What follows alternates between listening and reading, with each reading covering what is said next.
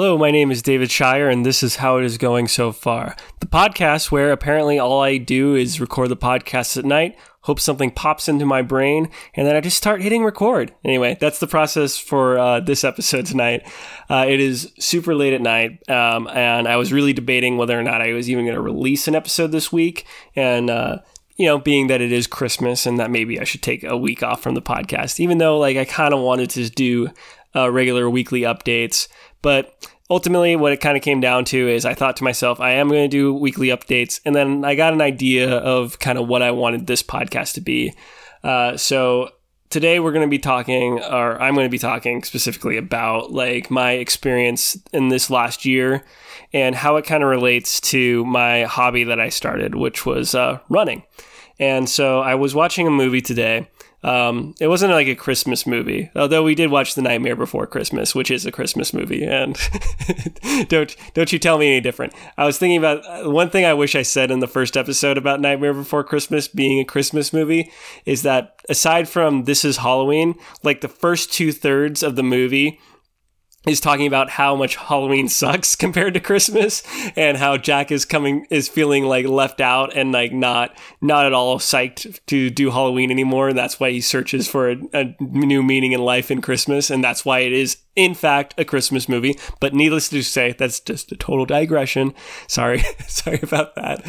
We were watching this other movie. It was called The Alpinist. And it was about this guy, Marc Leclerc, who free solos mountains like in his free time. And free soloing, if you don't know, is the practice where you will go up to a mountain face and you'll see, hey, this mountain is very tall and very scary looking. You know, I'm just going to climb it without a rope. And on the surface, it looks totally insane, right? And one of the people they interviewed was this guy, Alex Honnold, who himself is a free soloist, and also he made a movie that was kind of famous a couple years back called Free Solo, where he climbed El Capitan, which is this giant mountain face in Yosemite, I believe, where he completely did it without a rope. And he kind of put it best, where free soloists are really hard to understand, because if you're able to do something like that, if you are able to climb a mountain with nothing but rope, you do appear to be a hero. But as soon as you fall off that mountain, like the narrative shifts and you're considered an idiot. And Alex, who previously had done like crazy ascents and climbs, which we've seen on film, was talking about Marc Leclerc like he was a lunatic and that he was crazy for doing some of these climbs, but like was very, like when I say that, he was still like very in awe of what Marc was doing. It was very excited when talking about Marc, and it wasn't like, you know, he wasn't like calling him a lunatic, but it was just, you know, it was just this really interesting point of view, right? Like you see somebody doing something crazy and then they're saying it's crazy, then it's pretty crazy. But to bring all that back to what I'm trying to say, Marc and Alex in both their films talk about how the reason why that they climb for the most part is to feel that adrenaline rush, but there's also just kind of this sense of calmness about it. And watching Marc climb in this film, like thousands of feet in the air, like you would just think that he's just going on in like an afternoon walk almost, because like the way that he's climbing, it's just so relaxed and so chill, but you can tell that you can tell that he's constantly, or you have to assume that he's just constantly thinking about every single nook and cranny in that mountain face, and is just totally 100% focused on that single thing. And so for me, not saying that I'm a free soloist or like even it's a comparable comparison, but for me, this last year, what I started doing was I started to run. And the reason I started to run, honestly, came about because of the fact that I just have too much in my life going on sometimes. Like I'm trying to do this podcast, I'm trying to work my part-time job, I'm trying to do, it feels like a million things at once. Like my job can get kind of crazy. And so for me, running was kind of this nice escape from that. And then, you know, like other personal things in my life, which were kind of popping up here and there. Like my girlfriend broke up with me last year, and that was kind of, and it was kind of during a rough patch in my life anyway. But that also helped, you know, like, One thing I've noticed about girls is that I've had like a couple of friends who are girls who have broken up with their boyfriends. And one of the things that they take great pleasure in is watching their boyfriends get bigger. Like they'll look on their ex-boyfriend's social media and they take great pleasure in seeing them, seeing if their boyfriend has been eating more and has gotten bigger, and it's kind of mean. And so that's like another inspiration, is that I didn't want to be one of those boyfriends. Like I want to be like looking like I'm active too. But, a friend of mine was like, who's really into fitness, was like, well, have you ever ran like a 5K before? And I was like, no, I haven't, but like, I'd be interested in doing something like that. And he's like, oh, well, we can sign up for this virtual run and we'll have to do it in like 2 weeks. And so I was looking at that situation when I first started out, and I was like, okay, well, I'm already kind of in a bad spot in my life. Like, really, is this going to be like the worst decision I make this year? Like it's not like I'm going out partying and drinking and stuff like that. So I was like, okay, yeah, sure. Yeah. Okay, whatever. We'll sign up for it. And so I sign up for it, and then I find out pretty quickly, like I thought it was a virtual race, but then I was looking at it some more and it was like saying meet here at this place at this time. And I was like, oh, this is actually a race. And so basically I was like, okay, like, and there's no comfort in that, right? Because like part of the reason why the virtual race was so appealing is that I wasn't going to be running around any other people aside from like my friend, right? Like there wasn't going to be like this extra pressure of like feeling like I was slow. And it didn't help that it was in person. It was like it ended up becoming a motivator. But at the time I was like, oh, this is going to be really terrible. And so then I just kind of jumped into it head first. My first run, I remember, I still have it on my phone, actually. It took me about 45 minutes to run 3 miles, which, you know, isn't bad considering the fact that I hadn't run like that since like high school. And I ended up realizing pretty quickly that running is a little bit more intensive than I imagined it being. My feet were hurting really, really badly. And then I looked at my shoes, and I was running in these Nike trainers, which are like kind of these more flat shoes that you're supposed to use at like gyms and stuff like that. And I realized that because they're so flat and they're so close to the ground, that my foot was literally absorbing all the impact of every time I took a step on the concrete. And if I was really going to run on concrete as much as I needed to do the road work, I would need to purchase better shoes. So that's kind of the first thing I ended up doing. I ended up dropping like $100 on a new pair of shoes. The race itself, I believe, cost me like $60.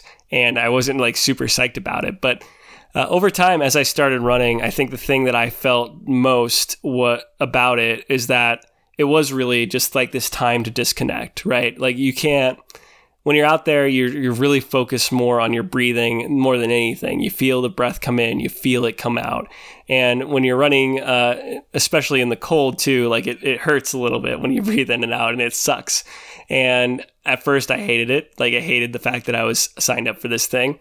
But as time kind of slowly progressed, I ended up getting down my time. I think I went from like 45 minutes down all the way to 35 minutes by the time of the race. And I remember the race was pretty interesting. Like it was at a flight museum, and it was really cool. Like basically you started off in this hangar with a bunch of planes from the 1940s. You ran on out, you ran down this really long stretch of road, got to a turning point, ran all the way back up the stretch of road, and then got to another turning point past the point where you started. And then you just ran on in, and it was a really cool experience. Afterwards, we got to visit the museum. And it was great. And I remember during the running, like it was miserable and I felt like I couldn't do it. But once I crossed that finish line, and once I realized just how much I had improved in like those 2 or 3 weeks leading up, I can't remember if it was 2 or 3, but I want to say 2 weeks. It makes it sound more impressive. Those 2 weeks leading up to it, I just, that was kind of my goal, like get under 40 minutes. And the fact that I was able to accomplish that like so quickly was just such a rush, and like just such an adrenaline rush.